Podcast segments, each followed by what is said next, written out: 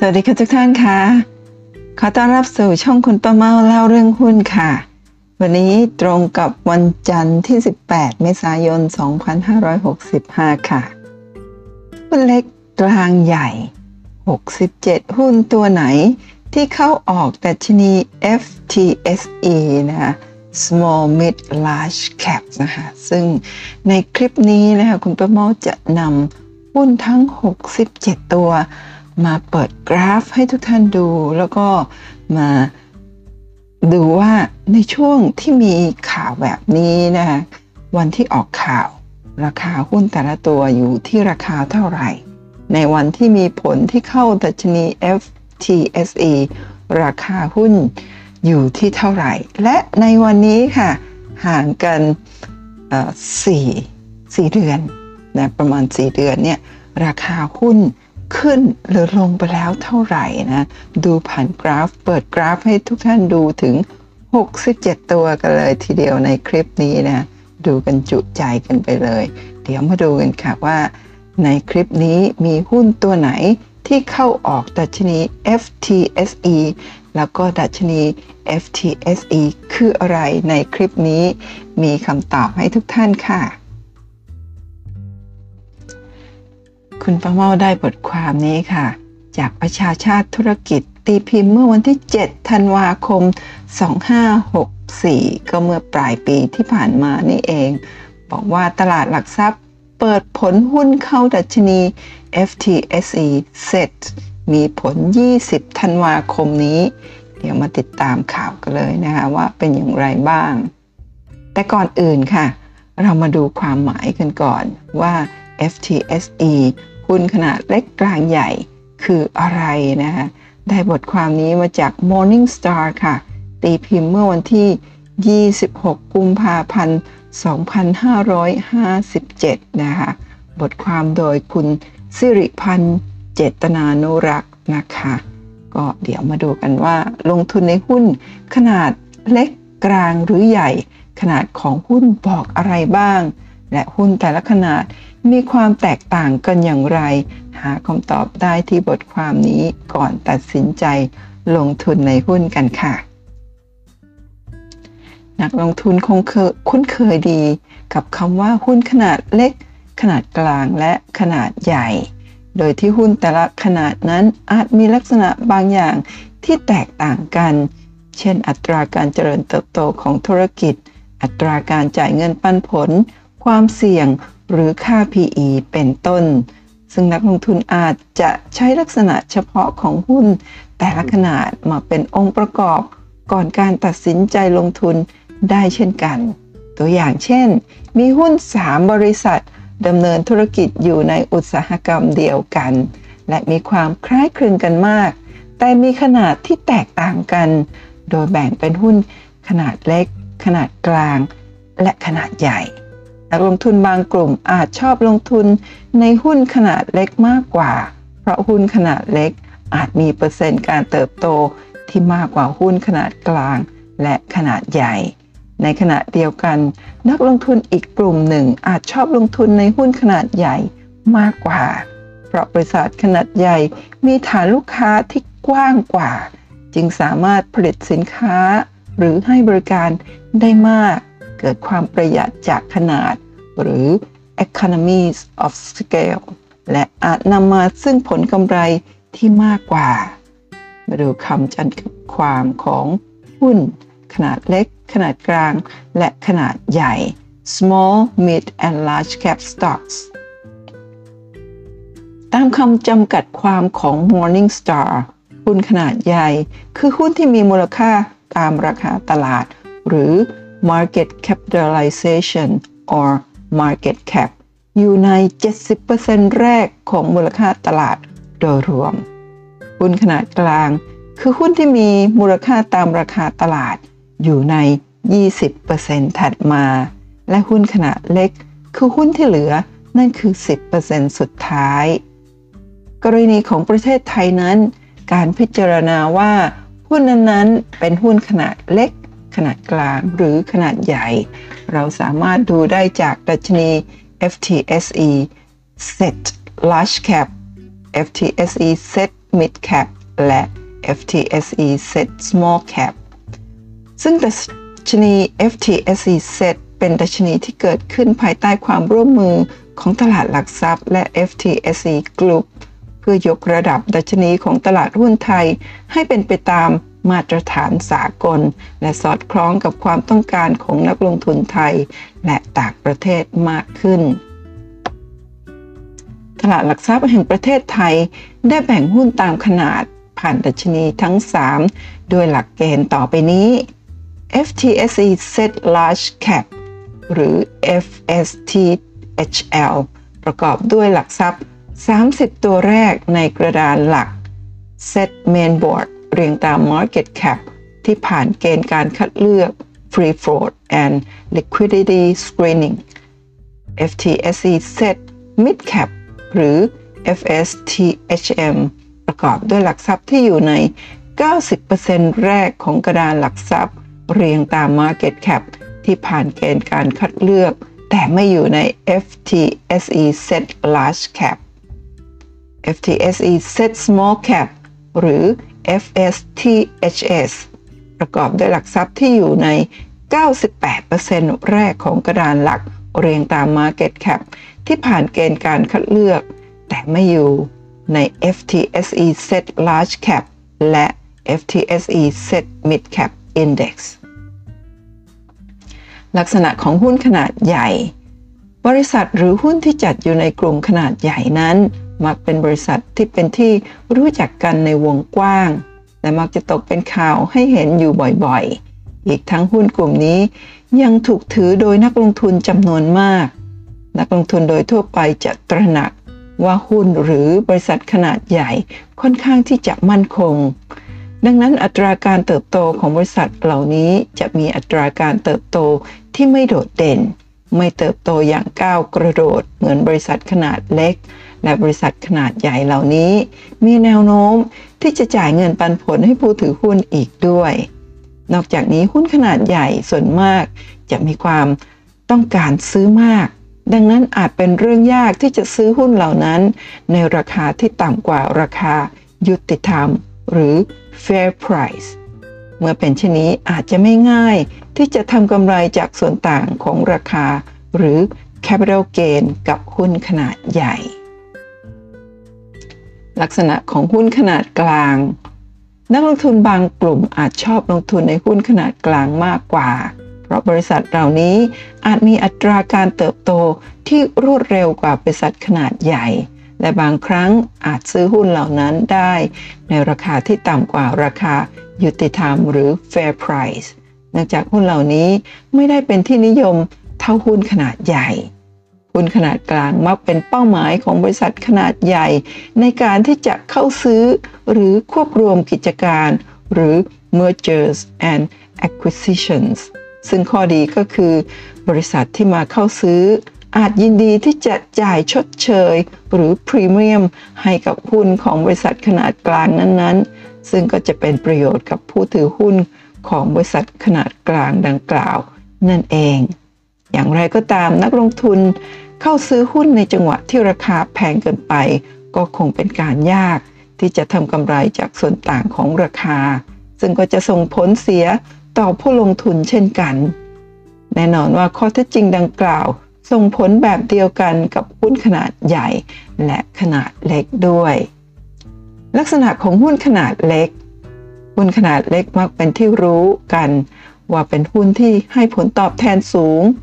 แต่ในขณะเดียวกันก็เป็นหุ้นที่มีความผันผวนสูงด้วย เพราะหุ้นเหล่านี้เป็นหุ้นที่ยังไม่ค่อยเป็นที่รู้จัก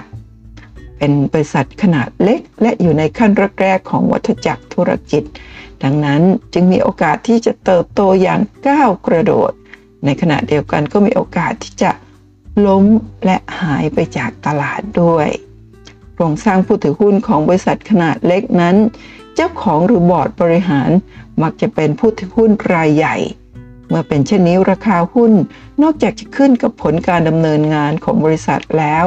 ยังอาจขึ้นกับการตัดสินใจบางอย่างของเจ้าของด้วย เพราะเจ้าของของบริษัทเองก็คงไม่อยากจะขาดทุนไป พร้อมๆกันกับบริษัทที่ตัวเองสร้างมา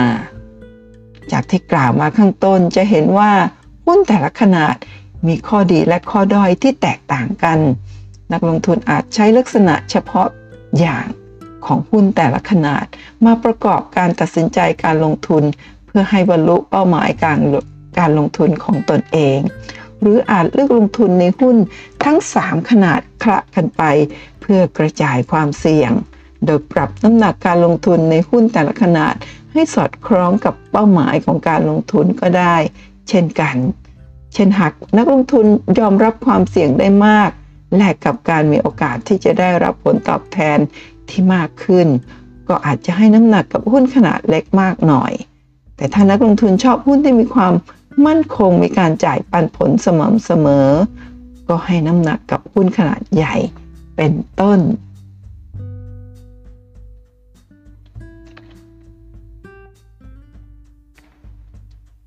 และนั่นก็คือทั้งหมดของเรื่องราว ลงทุนในหุ้นขนาดเล็กกลางหรือใหญ่ขนาดของหุ้นบอกอะไรนะโดย Morning Star ค่ะบทความโดยคุณสิริพันธ์เจตนานุรมตีพิมพ์เมื่อวันที่ 26 กุมภาพันธ์ 2557 ค่ะ ทีนี้มีอีกบทความหนึ่งนะคะตลาดหลักทรัพย์เปิดผลหุ้นเข้าดัชนี FTSE Set มีผล 20 ธันวาคมนี้ก็คือ ธันวาคม 2564 โดยหนังสือพิมพ์ประชาชาติธุรกิจ เว็บไซต์ประชาชาติธุรกิจนั่นเองตีพิมพ์เมื่อวันที่ 7 ธันวาคม 2564 ค่ะ ในบทความบอกว่าตลาดหลักทรัพย์แห่งประเทศไทยและ f t s e Russell FTSE Russell ประกาศผลการทบทวนรายชื่อหลักทรัพย์ชุดใหม่ ที่จะใช้ในการคำนวณ FTSE Set Index Series มีผลวันที่ 20 ธันวาคม 64 เป็นต้นไป วันที่ 7 ธันวาคม 2564 ตลาดหลักทรัพย์แห่งประเทศไทยเปิดเผยว่า ตลาดหลักทรัพย์แห่งประเทศไทย และฟุตซีรัสโซประกาศผลการทบทวนรายชื่อหลักทรัพย์ชุดใหม่ ที่จะใช้ในการคำนวณ FTSE Set Index Series มีผล วันที่ 20 ธันวาคม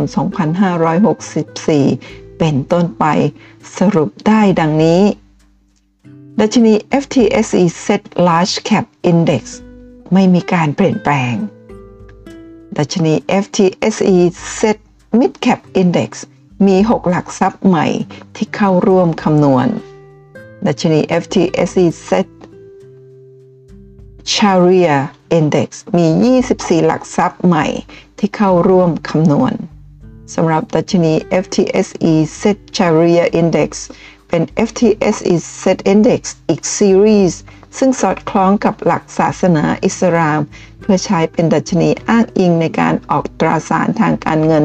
ต่างๆ เช่น ETF กองทุนอิสลาม และตราสารประเภท Index Linked Product ให้ผู้ลงทุนทั้งหลาย ภายใน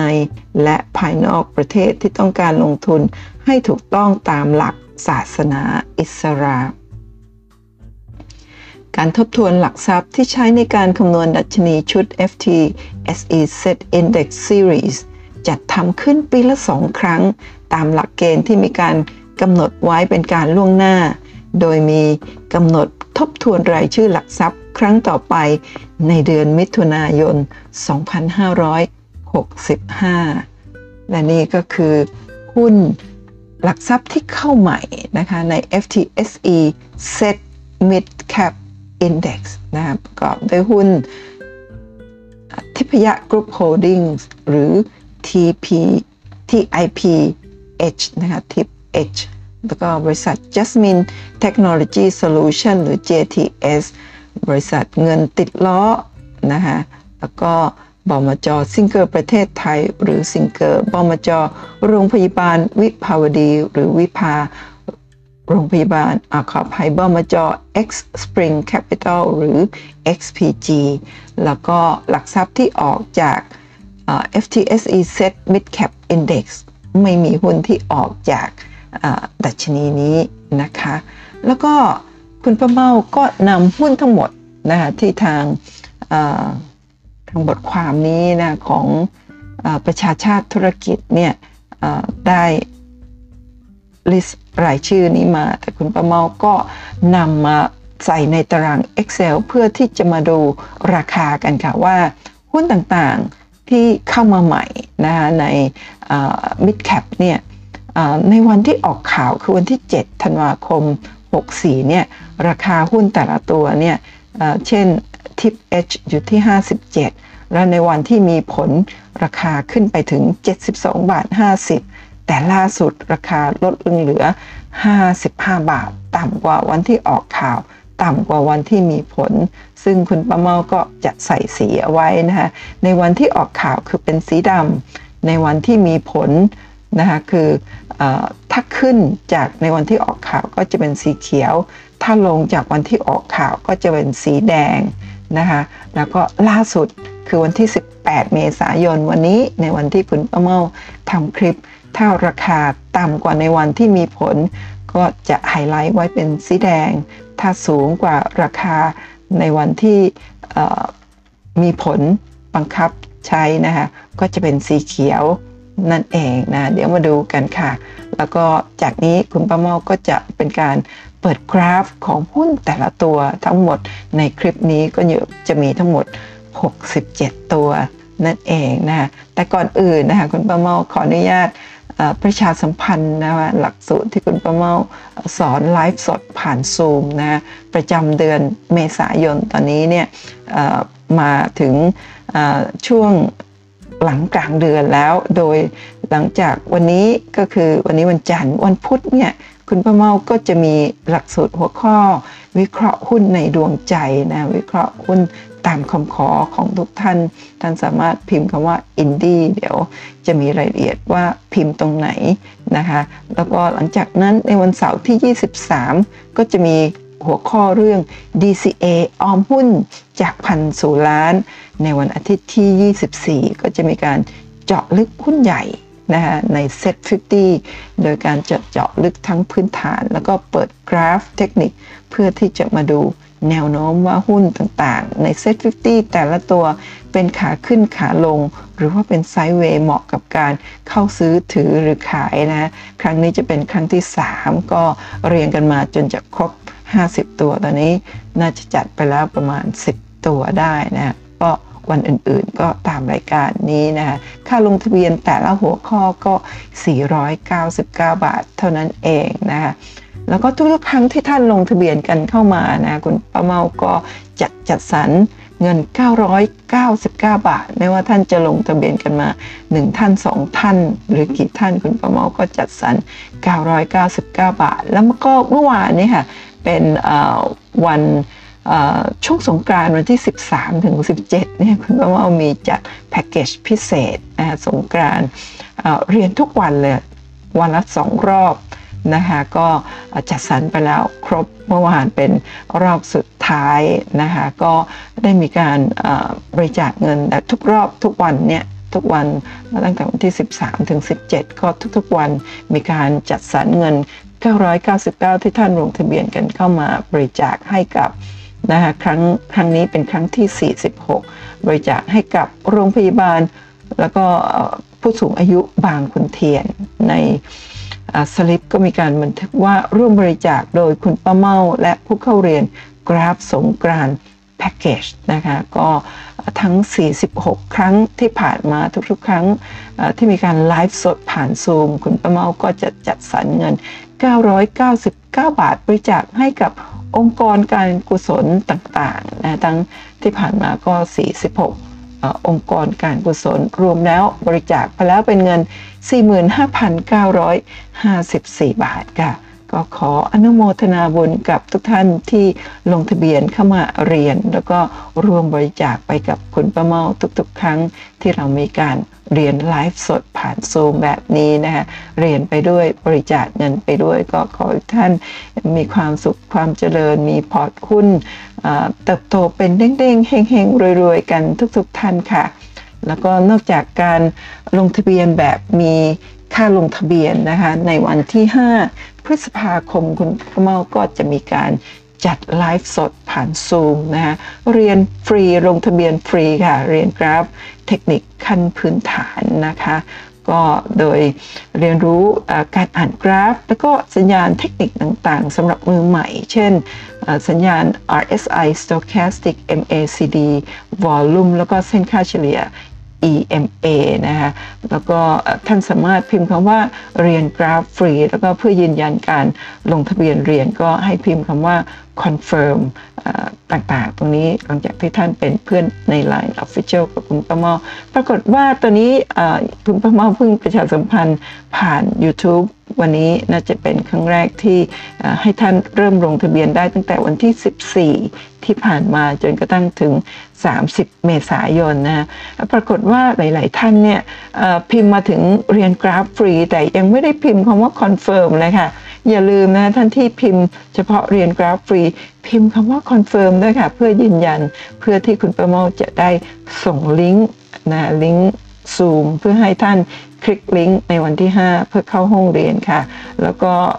พิเศษอีกหนึ่งเด้งนะสำหรับท่านที่เข้าเรียนในวันที่ 5 พฤษภาคม และท่านที่เกิดในวันที่ 5 พฤษภาคมนะคะท่านจะได้รับสิทธิพิเศษ ลงทะเบียนเรียนสดฟรีนะคะในหัวข้อวิเคราะห์หุ้นในดวงใจในวันพุธที่ 11 พฤษภาคมเวลาหนึ่งทุ่มถึง 3 ทุ่มนะว่าท่านต้องส่งหลักฐานทางการใด ๆ ก็ได้ไม่จำเป็นต้องเป็นบัตรประชาชนหลักฐานอะไรก็ได้ที่แสดงว่าท่านเกิดในวันที่ 5 พฤษภาคมนั่นเองนะคะ ซึ่งก็จะได้สิทธิ์อีกหนึ่งเด้งเรียนฟรีในวัน พุธที่ 11 พฤษภาคม ซึ่งทุกๆวันพุธเนี่ยคุณป้าเมาก็จะมีการวิเคราะห์หุ้นในดวงใจตามคำขอของทุกๆท่านค่ะ เรียนฟรีไม่มีค่าใช้จ่ายทั้งวันพฤหัสที่ 5 พฤษภาคม แล้วก็ท่านที่เกิดวันที่ 5 พฤษภาคม ก็จะได้สิทธิ์ 25 ท่านแรกนั่นเองนะคะลงทะเบียนฟรีอีกหนึ่งครั้งนั่นเองค่ะ นะคะก็โดยการเข้ามาสมัครเป็นเพื่อนใน Line Official Account กับคุณประเมาด้วยการสแกน QR code นี้ค่ะ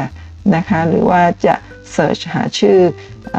มีเครื่องหมาย add sign คุณประเมาก็เป็นเพื่อนกันได้แล้วพอเป็นเพื่อนกันก็จะมีรายละเอียดส่งตรงไปถึง Line ของท่าน แล้วก็ท่านสามารถพิมพ์คำว่าเรียน Grab Free ส่งเข้ามาในไลน์ของคุณป้าเมาก็จะได้รายละเอียดต่างๆ เหล่านี้นั่นเองนะคะ แล้วก็มาที่บทความนี้ค่ะตลาดหลักทรัพย์เปิดผลหุ้นเข้าดัชนี FTSE Set มีผล 20 ธันวาคมนี้ มาดูกันค่ะว่ามีหุ้นตัวไหนบ้าง แล้วเดี๋ยวคุณประเมาจะเปิดกราฟให้ดูกันค่ะ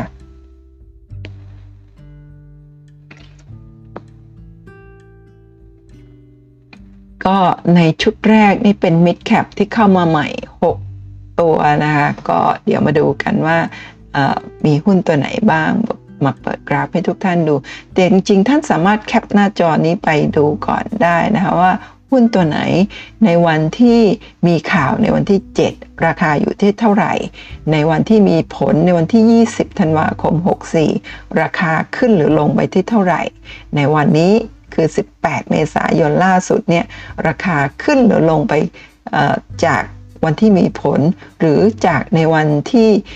มีข่าวนี้อย่างไร เดี๋ยวมาดูกันตัวแรกเป็นหุ้นทิปค่ะ เปิดกราฟ ซึ่งคุณประเมาคงจะไม่ลงในรายละเอียดนะคะให้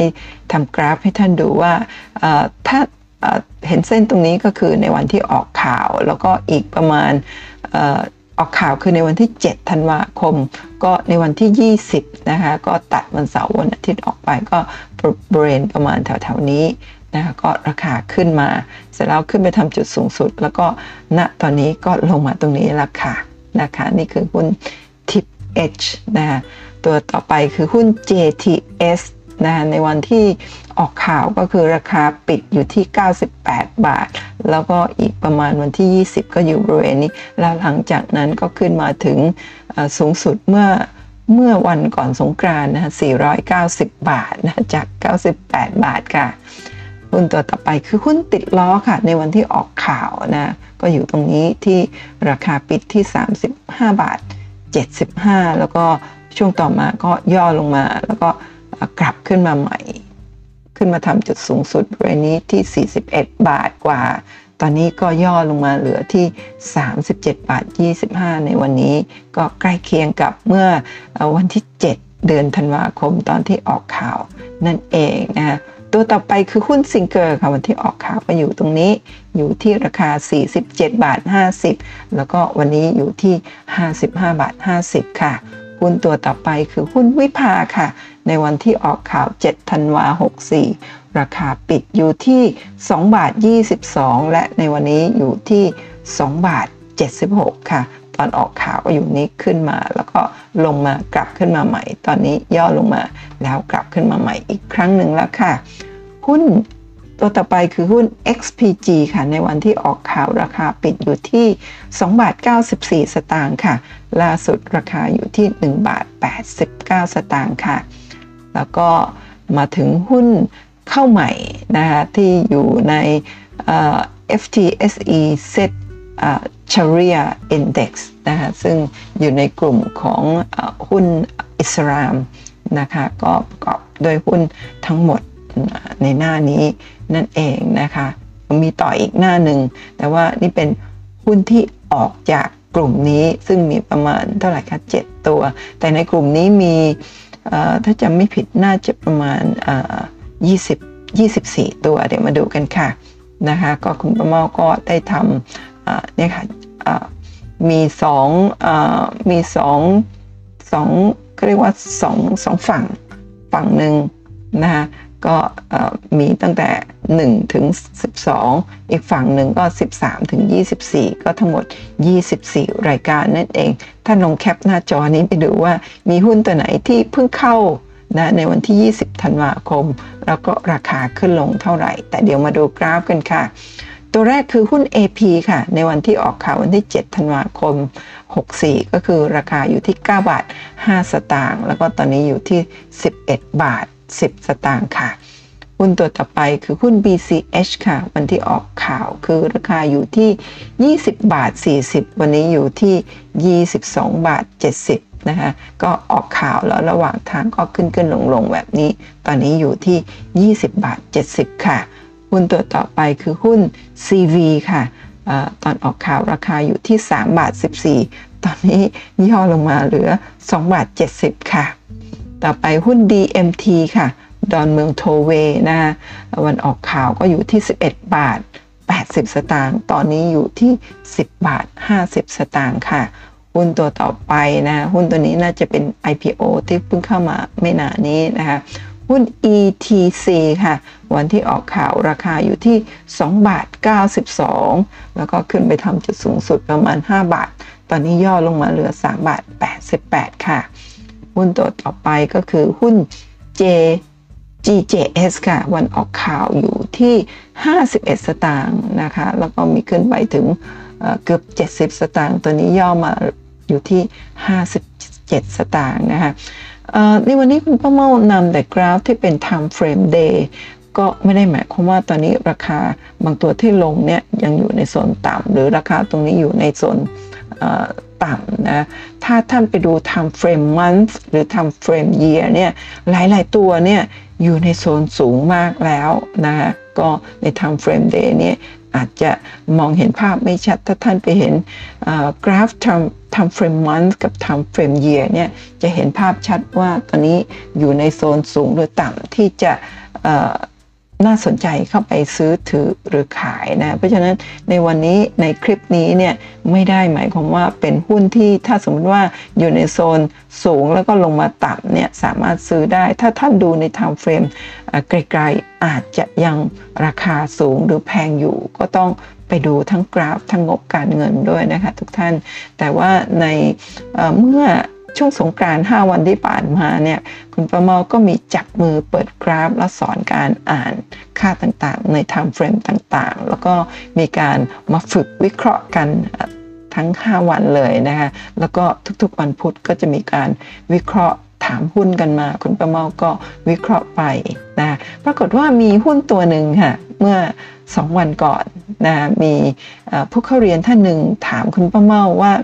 มีถือหุ้นตัวนี้เนี่ยอยากจะขายดีไหม คุณประเมาดูกราฟ แล้วก็วิเคราะห์ว่าอยากขายค่ะ ให้ถือต่อ ปรากฏว่าวันนี้ขึ้นซีลิงติด 30%นะในวันเดียว เพิ่งถามมาเมื่อประมาณวันที่ 16 แล้วคุณป้าป้าบอกว่าอย่าขายคือนักลงทุนท่านนี้อยากจะขายหุ้นตัวนี้ออกไปแต่คุณป้าว่าบอกว่าอย่าขายนะปรากฏว่าวันนี้ ขึ้นซีลิงก็คงได้กำไรแบบhappy กันไปนะคะตัวต่อไปค่ะหุ้น GPSC ค่ะ ในวันที่ออกข่าวก็ราคาอยู่ตรงนี้ที่ 74 บาท 25 ในวันนี้อยู่อยู่ที่ 69 บาท 50 สตางค์ค่ะ ตัวต่อไปคือหุ้น IT ค่ะ ในวันนั้นอยู่ที่ 16 บาท 30 วันนี้อยู่ที่ 15 บาท 20 ค่ะ หุ้นตัวต่อไปหุ้น JTS ก็ซ้ำกันกับหุ้นในกลุ่มแรกนะคะก็นำมาให้ดูอีกครั้งหนึ่งนะคะก็กลุ่มแรกคือหุ้นในกลุ่ม mid cap แล้วก็กลุ่มที่2นี่ก็คือกลุ่มที่อยู่ในก็เรียกว่าชาริยะ Index นะคะของอิสราก็มีตัวนี้ซ้ำมาอีกครั้งหนึ่ง ในวันนั้นอยู่ที่ 98 บาท วันนี้อยู่ที่ 482 บาท ขึ้นมาถึง 400 บาทเลยทีเดียว หุ้นต่อต่อไปคือหุ้น LPH ลาดพร้าว General Hospital นะคะในวันนั้นวันที่ 7 ธันวาคม ในวันที่ออกข่าวอยู่ที่ 5 บาท 70 ในวันนี้อยู่ที่ 6 บาทค่ะ หุ้นตัวต่อไปหุ้น LST ล่ำสูงค่ะเป็นหุ้นที่อยู่ในกลุ่มอาหารซอสต่างๆนะคะวันนั้นอยู่ที่5บาท15 วันนี้อยู่ที่6บาท25 ค่ะ หุ้นตัวต่อไปคือหุ้น m f e d ค่ะในวันนั้นอยู่ที่ 10 บาท 20 ในวันนี้อยู่ที่ 9 บาท 70 ค่ะ หุ้นตัวต่อไปคือหุ้นเมดโก้นะคะคุณป้าเมานำทำเฟรมเดย์มาให้ดูตรงนี้ว่าในวันนั้นอยู่ที่ 267 บาท วันนี้อยู่ที่ 243 บาท แต่ว่าขอนำเพิ่มเติมมาทำเฟรมมันส์ให้ดูว่าในวันนั้นก็คือในช่วงช่วงเดือน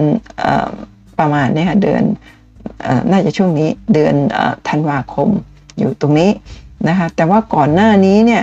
ราคาหุ้นตัวนี้ในช่วงวิกฤต ราคาลงมาประมาณ 120 แล้วก็มี แรงซื้อขึ้นมาอย่างแรงอยู่ที่ 300 กว่า แล้วก็ในวันนี้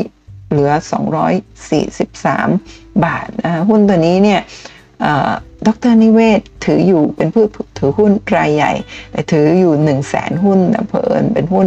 ราคาขนาดหลักหลายร้อยก็เลยทำให้เป็นผู้ถือหุ้นรายใหญ่ แต่ว่าตอนนี้เข้าใจว่าดรนิเวศขายไปแล้วนะถ้ามาดูแบบนี้เนี่ย ก่อนที่รายใหญ่จะขายเนี่ยทั่วๆไป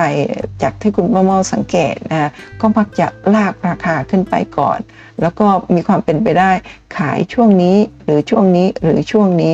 ตอนที่มีวอลลุ่มเข้ามาเยอะลากขึ้นไปก่อน แล้วก็ทุบขายนะคะก็ขายไปแล้วนะคะก็หุ้นไมโก้เป็นหุ้นอิเล็กทรอนิกส์นะแต่ว่าเป็นหุ้นที่มีสภาพเขาเรียกว่าสภาพ คล่องต่ำมากเห็นไหมครับมีการซื้อขายน้อย แต่ว่าในช่วงนี้อยู่ๆก็ดันราคาขึ้นมา แล้วก็ทุบขายไปตอนนี้อยู่ที่ 243 ราคาก็กลับมาใกล้เคียงกับก่อนวิกฤตก็สูงกว่าเล็กน้อยนั่นเองค่ะ ต่อไปหุ้น NNCL นะนวนครน่าจะเป็นนิคมอุตสาหกรรมนวนคร ราคาในวันนั้นอยู่ที่ 2 บาท 48 วันนี้อยู่ที่ 2 บาท 42 ราคาก็ไม่ได้เคลื่อนไหวมากนักนะคะ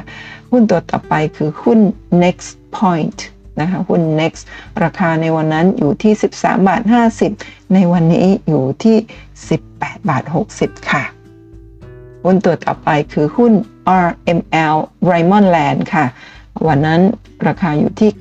96 สตางค์ วันนี้อยู่ที่ 93 สตางค์ ก่อนที่จะลงมา 93 สตางค์ ขึ้นไปถึงประมาณ 1 บาท 10 บาทสตางค์ค่ะ หุ้นตัวต่อไปคือหุ้นคอตโต้ค่ะนะคะหุ้นเขาเรียกว่าอะไรคะหุ้นกระเบื้องเขาเรียกว่าแผ่นแผ่นกระเบื้องปูพื้นนะคะในวันนั้นราคาอยู่ที่ 2 บาท 34 วันนี้ราคาอยู่ที่ 2 บาท 12 ค่ะ หุ้นตัวต่อไปก็คือหุ้น global ค่ะ ราคาวันนั้นอยู่ที่ 18 บาท 88 สตางค์ วันนี้อยู่ที่ 22 บาท 70 ค่ะ หุ้นตัวต่อไปคือหุ้น SGP ค่ะ สยามแก๊ส วันนั้นอยู่ที่ 12 บาท 60 แล้วก็ขึ้นไปเกือบ 15 บาท วันนี้อยู่ที่ 12 บาทค่ะนะคะก็ย่อลงมาต่ำกว่าเดิมนะคะ หุ้นตัวต่อไปคือหุ้น SIS ค่ะ ราคาวันนั้นอยู่ที่ 44 บาทค่ะ วันนี้อยู่ที่ 40 บาท 50 ค่ะ หุ้นตัวต่อไปคือ SISB เป็นโรงเรียนนานาชาตินะคะราคาวันนั้นอยู่ที่ 9 บาท 50 วันนี้พุ่งขึ้นแรงมากเลยค่ะ วันนี้เป็นวันวันจันทร์ที่ 18 พุ่งขึ้นไปถึง 11 บาท 30 เดิมขึ้นไปถึง 11 บาท 70 นะคะแล้วก็ไทยตลาดปิดลงมาที่ 11 บาท 30 ค่ะ มาพร้อมวอลลุ่มเยอะมากเลยนะคะ หุ้นตัวต่อไปคือหุ้นซันซันสุยนะคะวันนั้นอยู่ที่ 6 บาท 75 วันนี้อยู่ที่ 6 บาท 25 ค่ะ หุ้นตัวต่อไปคือหุ้น TSTH นะคะทาทาสตีลวันนั้นอยู่ที่1บาท52 วันนี้อยู่ที่1บาท53 หุ้นตัวนี้ถ้าจำไม่ผิดทำเฟรม a month หรือ year เนี่ยอยู่สูงกว่านี้มากนะคะ แล้วก็แต่ลองไปดูอีกทีหนึ่งคุณประเมาอาจจะ จำไม่ได้ทั้งหมดทีเดียวนะคะก็ลองไปดูในกราฟทำเฟรมสูงขึ้นไป หรือไปดูงบการเงินนั่นเองค่ะ หุ้นตัวต่อไปคือหุ้น UBE นะคะอุบลไบโอเอทานอลนะคะวันนั้นอยู่ที่2บาท20 วันนี้อยู่ที่2บาท14 ค่ะ แล้วก็มีเพิ่มเติมอีกนะคะ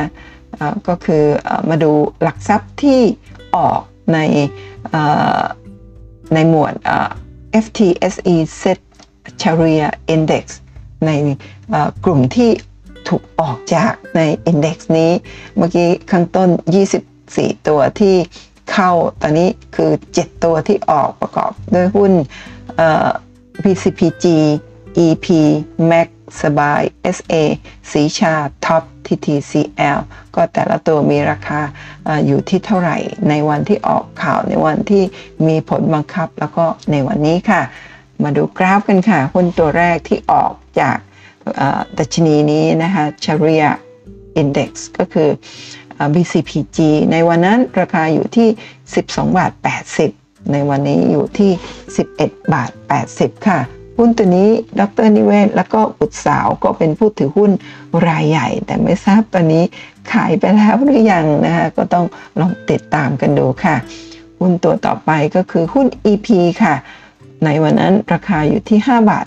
30 วันนี้อยู่ที่ 5 บาท 70 แต่ก่อนหน้านั้นก็ขึ้นไปทำจุดสูงสุดที่ประมาณ 6 บาท 50 แล้วก็ตอนนี้ย่อมาอยู่ที่ 5 บาท 70 ค่ะ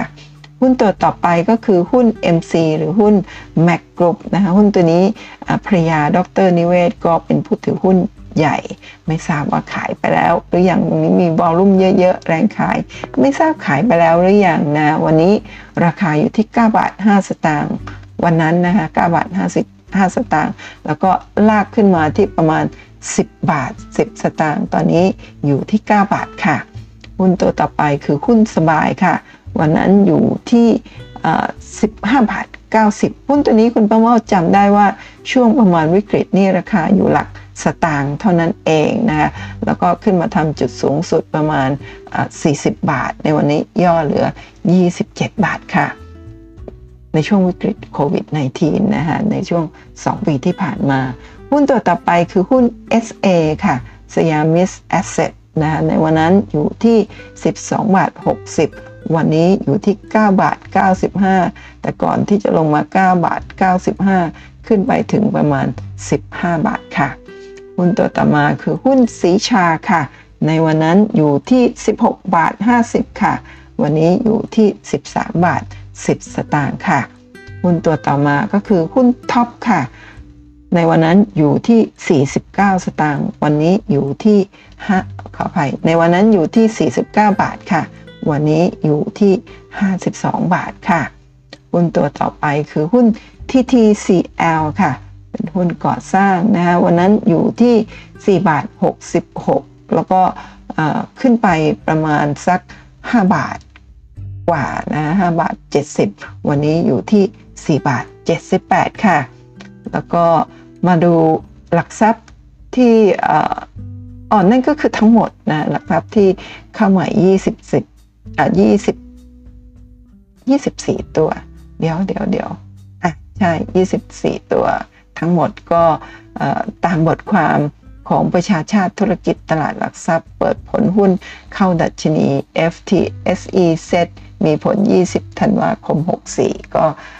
ผ่านไปแล้ว เดี๋ยวมาดูกันต่อว่ามีหุ้นใน FTSE ที่เป็น large cap ค่ะ ซึ่งเป็น FTSE Set large cap นะซึ่งคุณประเมาได้มาจากเว็บไซต์ของตลาดหลักทรัพย์ แห่งประเทศไทยไม่ได้มีบทความไม่ได้มีชื่อต่างๆ เหล่านี้ในบทความของประชาชาติธุรกิจ แต่ว่าคุณประเมาเข้าไป หาข้อมูลเพิ่มเติมมาจากเว็บไซต์ของตลาดหลักทรัพย์ เนื่องจากไม่มีหุ้นเข้าออกยังคงเดิมมี 30 ตัวนะก็ประกอบด้วยหุ้นต่างๆ เหล่านี้แล้วคุณประเมาก็นำหุ้นต่างๆ เหล่านี้ไปใส่ใน Excel เพื่อที่จะดูราคาว่า ในวันที่มีข่าวว่าหุ้นไม่ว่าจะเป็น mid cap หรือหุ้น Sharia Index นะซึ่งเข้าออกแล้วก็หุ้นในกลุ่ม large cap ที่เหมือนเดิมไม่มีการเปลี่ยนแปลงนะในวันที่ออกข่าวราคาอยู่เท่านี้ในวันที่มีผลสำหรับหุ้นตัวอื่นนะคะแล้วก็หุ้นในในกลุ่ม large cap ซึ่งไม่ได้มีการเปลี่ยนแปลงเข้าออกดูซิว่าราคาเขาขึ้นลงเท่าไหร่ แล้วก็ในวันนี้ขึ้นลงเท่าไหร่เหมือนกัน ก็แบ่งเป็น 2 คอลัมน์ซ้ายขวารวมทั้งหมด 30 ตัวมาดูกราฟกันค่ะ ตัวแรกก็คือหุ้น Advance ในวันที่ออกข่าวแต่ว่าไม่ไม่ได้เกี่ยวกับกลุ่มนี้ เพราะว่าเขาไม่ได้มีการถูกคัดออก หรือว่ามีการเพิ่มเติมเข้ามายังเหมือนเดิมทั้ง 30 ตัว เหมือนกับงวดก่อนหน้าเมื่อ 6 เดือนที่แล้ว ก็คือช่วง ครึ่งปีหลังของปี 64 ตอนนี้ครึ่งปีแรกของปี 65 ก็ยังคงเดิมทุกตัวทั้ง 30 ตัวมาดูกัน ในวันนั้นวันที่มีการออกข่าวว่าไม่มีการเปลี่ยนแปลง ราคาอยู่ที่ 211 บาท วันนี้อยู่ที่ 222 บาทต่อสองนะคะกราฟบางตัวตั้งแต่ช่วงต้นๆเนี่ยคุณประเมาแคปหน้าจอในตอนช่วงเช้านะคะบางตัวก็เพราะว่า มันจำนวน 67 ตัวใช้เวลาเยอะมาก บางตัวใช้ท้ายเนี่ยคุณประมอก็แคปหน้าจอตอนตลาดปิดก็มีนะ แต่ว่าจำไม่ได้ตัวไหนตลาดเปิดตลาดปิดก็ห่างกันก็คงไม่เยอะช่วงเช้าก็คือปิดตลาดช่วงเช้า ช่วงบ่ายก็คือปิดตลาดช่วงเย็นนั่นเองนะคะ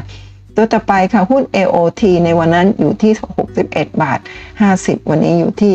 67 บาท 75 ค่ะ ตัวต่อไป BBL นะวันนั้นอยู่ที่ 117 บาท 50 ก็เป็นราคาปิดนะคะวันนี้ราคาอยู่ที่ 135 บาทค่ะหุ้นตัวต่อไป BDMs วันนั้นอยู่ที่ 22 บาท 80 วันนี้อยู่ที่ 26 บาทค่ะ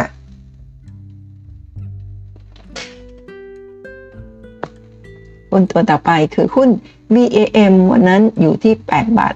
55 วันนี้อยู่ที่ 8 บาท 35 ก่อนหน้านั้นก็ขึ้นไปประมาณ 9 บาทเศษๆนะคะหุ้นตัวต่อไปคือหุ้น BJC ค่ะ วันนั้นอยู่ที่ 33 บาท 25 วันนี้อยู่ที่ 36 บาทค่ะ หุ้นตัวต่อไปคือหุ้น BTS วันนั้นอยู่ที่ 9 บาท 35 แล้วก็ขึ้นมาที่ประมาณ 10 บาท 20 สตางค์นะ แล้วก็วันนี้อยู่ที่ 9 บาท 15 ค่ะ หุ้นตัวต่อไปคือหุ้น CPO ค่ะ วันนั้นอยู่ที่ 59 บาท 50 แล้วก็ขึ้นมาอยู่ที่ประมาณ 68 69 บาท วันนี้ย่อเหลือ 67 บาทค่ะ หุ้นตัวต่อไปคือหุ้น CPF วันนั้นราคาอยู่ที่ 24 บาท 10 สตางค์แล้วก็ขึ้นมาประมาณ 27 บาทกว่านะคะแล้วก็ย่อลงมาทำจุดต่ำประมาณ 22 บาท 80 ประมาณนั้น วันนี้อยู่ที่ 23 บาท 70 ค่ะ หุ้นตัวต่อไปคือหุ้น CPN ค่ะ วันนั้นราคาอยู่ที่ 55 บาท 75 วันนี้ราคาอยู่ที่ 62 บาท 50 ค่ะหุ้นตัวต่อไปคือหุ้น CRC ค่ะ Central Retail Corporation นะคะกลุ่ม Central นะคะก็วันนั้นราคาอยู่ที่ 34 บาท 25 วันนี้ราคาอยู่ที่ 40 บาท 75 เข้ามาช่วงก่อนวิกฤตประมาณ 1 เดือนวิกฤตโควิด -19 ที่ราคา IPO 42 บาท จนถึงตอนนี้ก็ยังกลับไปไม่เท่าราคา IPO นะฮะหุ้นตัวต่อไปคือหุ้นเดลต้าค่ะวันนั้นอยู่ที่ 420 ค่ะ แต่ก่อนจะ 420 ในปลายเดือนปลายเดือนในเดือนธันวาคม ปี 21 ในเดือนธันวาคมน่าจะประมาณปี 20 ราคาขึ้นไป 838 บาทค่ะ แล้วก็ในปีต่อมาธันวาคมลดลงเหลือ 420 และในวันนี้เหลือ 338 บาทค่ะ หุ้นต่อต่อไปคือหุ้น DIF นะ DIF ก็คือหุ้น Digital Telecommunications ของกลุ่ม True เป็นกองทุนโครงสร้างพื้นฐานของกลุ่ม True ในวันนั้นอยู่ที่ 13 บาท 80 ค่ะ วันนี้อยู่ที่ 14 บาท 10 สตางค์ค่ะ เพิ่งจ่ายเงินบันผลไปนะคะตัวนี้ หุ้นตัวต่อไปคือหุ้น EA ค่ะ ในวันนั้นราคาอยู่ที่ 82 บาทวันนี้ราคาอยู่ที่ 88 บาทนะ ก่อนหน้านี้หลังจาก ที่ออกข่าวนะคะแล้วก็ทางทาง FTSE กองทุน FTSE Index ก็เข้าไปซื้อราคาก็พุ่งไปถึง 100 กับ 5 บาท ตอนนี้ย่อมาอยู่ที่ 88 บาทค่ะ หุ้นตัวต่อไปคือหุ้น GPSC ค่ะนะวันนั้นอยู่ที่ 74 บาท 25 ค่ะ วันนี้อยู่ที่ 69 บาทค่ะ หุ้นตัวต่อไปคือหุ้นกอล์ฟค่ะ ในวันนั้นอยู่ที่ 40 บาท 50 ในวันนี้อยู่ที่ 49 บาท 50 ค่ะ หุ้นตัวต่อไปคือหุ้นโฮมโปร ในวันนั้นอยู่ที่ 14 บาท 60 วันนี้อยู่ที่ 16 บาท 10 สตางค์หุ้นตัวต่อไปคือหุ้น InTouch วันนั้นอยู่ที่ 73 บาท 75 วันนี้อยู่ที่ 72 บาท 50 นะคะหุ้นตัวต่อไปคือหุ้น IVL วันนั้นอยู่ที่ 40 บาท 25 วันนี้อยู่ที่ 45 บาท 50 ค่ะ หุ้นตัวต่อไปคือ KBank วันนั้นอยู่ที่ 137 บาท 50 แล้วก็ขึ้นมาประมาณ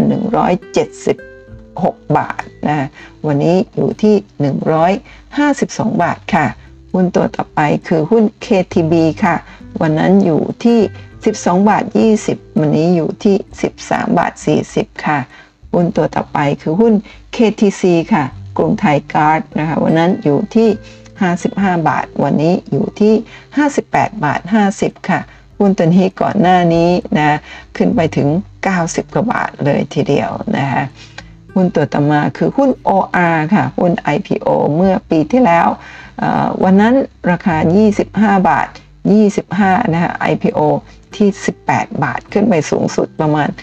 36 บาทเมื่อปีที่แล้วตอนเดือนกุมภาพันธ์ค่ะ ในวันนี้ราคาอยู่ที่ 24 บาท 90 ค่ะ หุ้นตัวต่อไปคือหุ้น PTT ปตทค่ะ วันนั้นอยู่ที่ 37 บาท 50 วันนี้อยู่ที่ 37 บาท 25 ก็ไม่ได้ต่างกันเท่าไหร่นะคะหุ้นตัวต่อไปคือหุ้น PTT EP ค่ะ ปตทสพนะคะวันนั้นอยู่ที่ 117 บาท 50 วันนี้อยู่ที่ 150 บาทค่ะ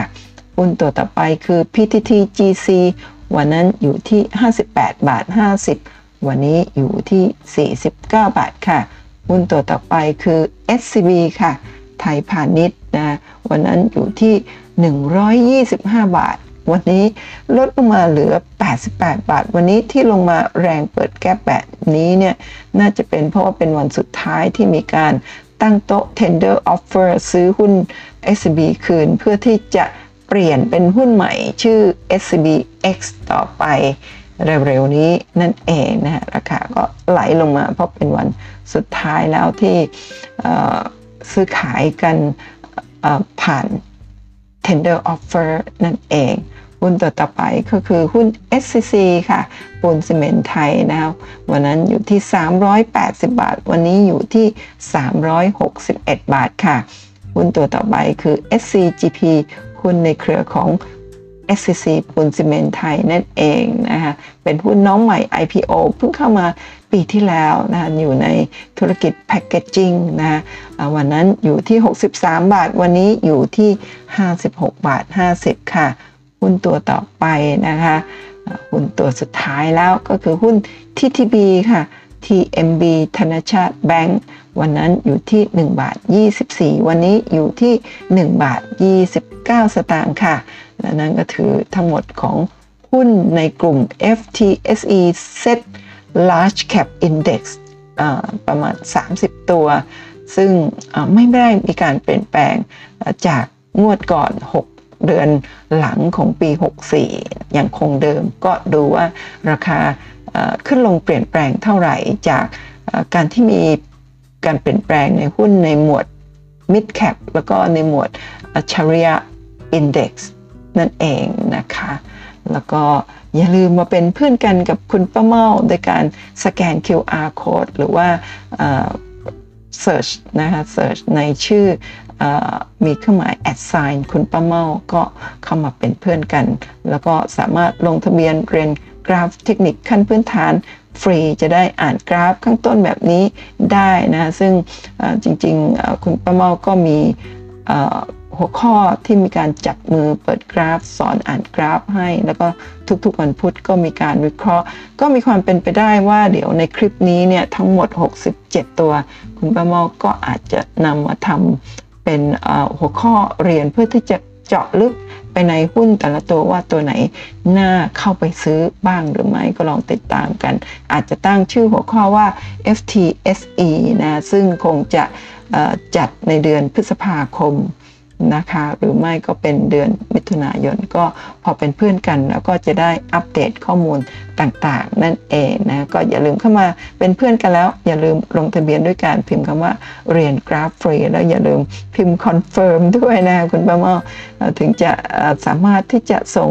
ลิงก์เพื่อเข้าห้องเรียนให้ท่านในวันที่ 5 พฤษภาคมค่ะ แล้วก็อย่าลืมนะคะท่านที่ลงทะเบียนกันมาแล้ว ในวันพุธที่ 20 เพื่อจะเรียนการวิเคราะห์หุ้นนะคะแล้วก็ในวันเสาร์ที่ 23 เรียนเรื่องของ DCA ออมหุ้นจากพันสูล้าน แล้วก็วันอาทิตย์ที่ 24 เจาะลึกหุ้นใหญ่ในเซ็ต ตี้นั่นเองนะก็พบกันใน 3 วันในสัปดาห์นี้นะคะแล้วก็สัปดาห์